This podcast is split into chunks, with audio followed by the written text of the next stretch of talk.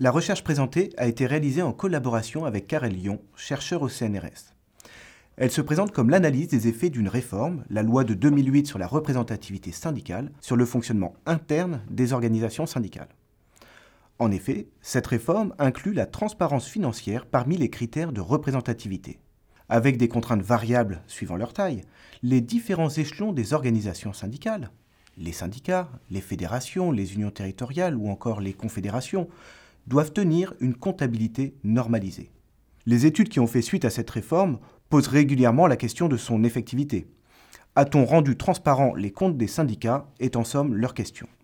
Dans cette recherche, c'est un autre angle qui était retenu, puisque nous mettons à distance l'idée que la comptabilité serait un outil neutre de mesure d'une réalité, la situation financière. Au contraire, nous cherchons, dans une démarche exploratoire, à comprendre les effets de l'introduction de la comptabilité sur le fonctionnement interne lui-même, et notamment sur les relations entre les différents échelons des appareils syndicaux. Poser le débat en ces termes renvoie classiquement à deux thèses dominantes. Celle de la compatibilité, pour laquelle le système administratif et le système représentatif, rappelons que les syndicats ont un fonctionnement démocratique, coexistent de manière pacifique. C'est par exemple la thèse qui apparaît dans les travaux pionniers des web sur la démocratie industrielle. D'autres défendent plutôt l'idée d'une colonisation de la gestion sur les logiques démocratiques. C'est ce que pointe, par exemple, Robert Mitchells lorsqu'il élabore sa loi des reins de l'oligarchie. Le système administratif viendrait en contradiction du système représentatif. La thèse au cœur de la présente recherche se veut à distance de ces lectures instrumentales ou déterministes et se situe dans le prolongement des études critiques sur les outils de gestion. Les observations, recueillies par entretien auprès de dirigeants syndicaux de la CFDT, de la CGT et de FO, montrent effectivement une relation dialectique entre techniques gestionnaires et enjeux politiques, la comptabilité pouvant être utilisée pour mettre en avant des notions politiques telles que l'autonomie ou la solidarité.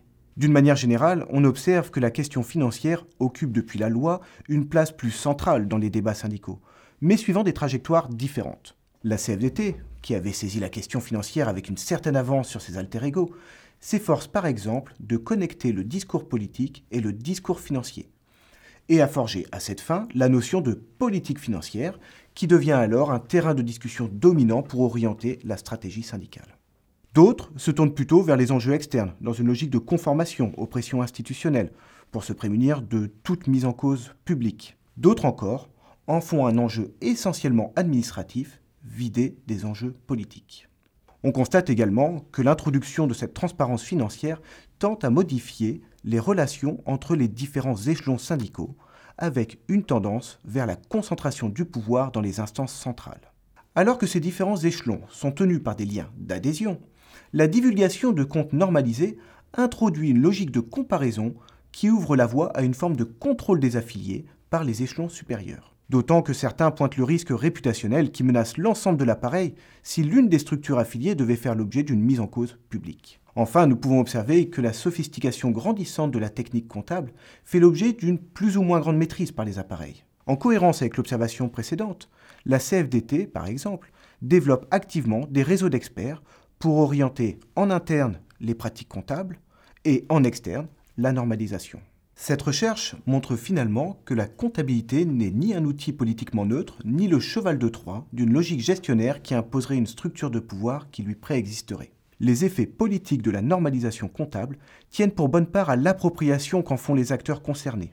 Dans ce travail, une certaine variation est observée dans les pratiques et les approches, ce qui invite sur le plan managérial les acteurs à adopter une posture réflexive sur leurs pratiques.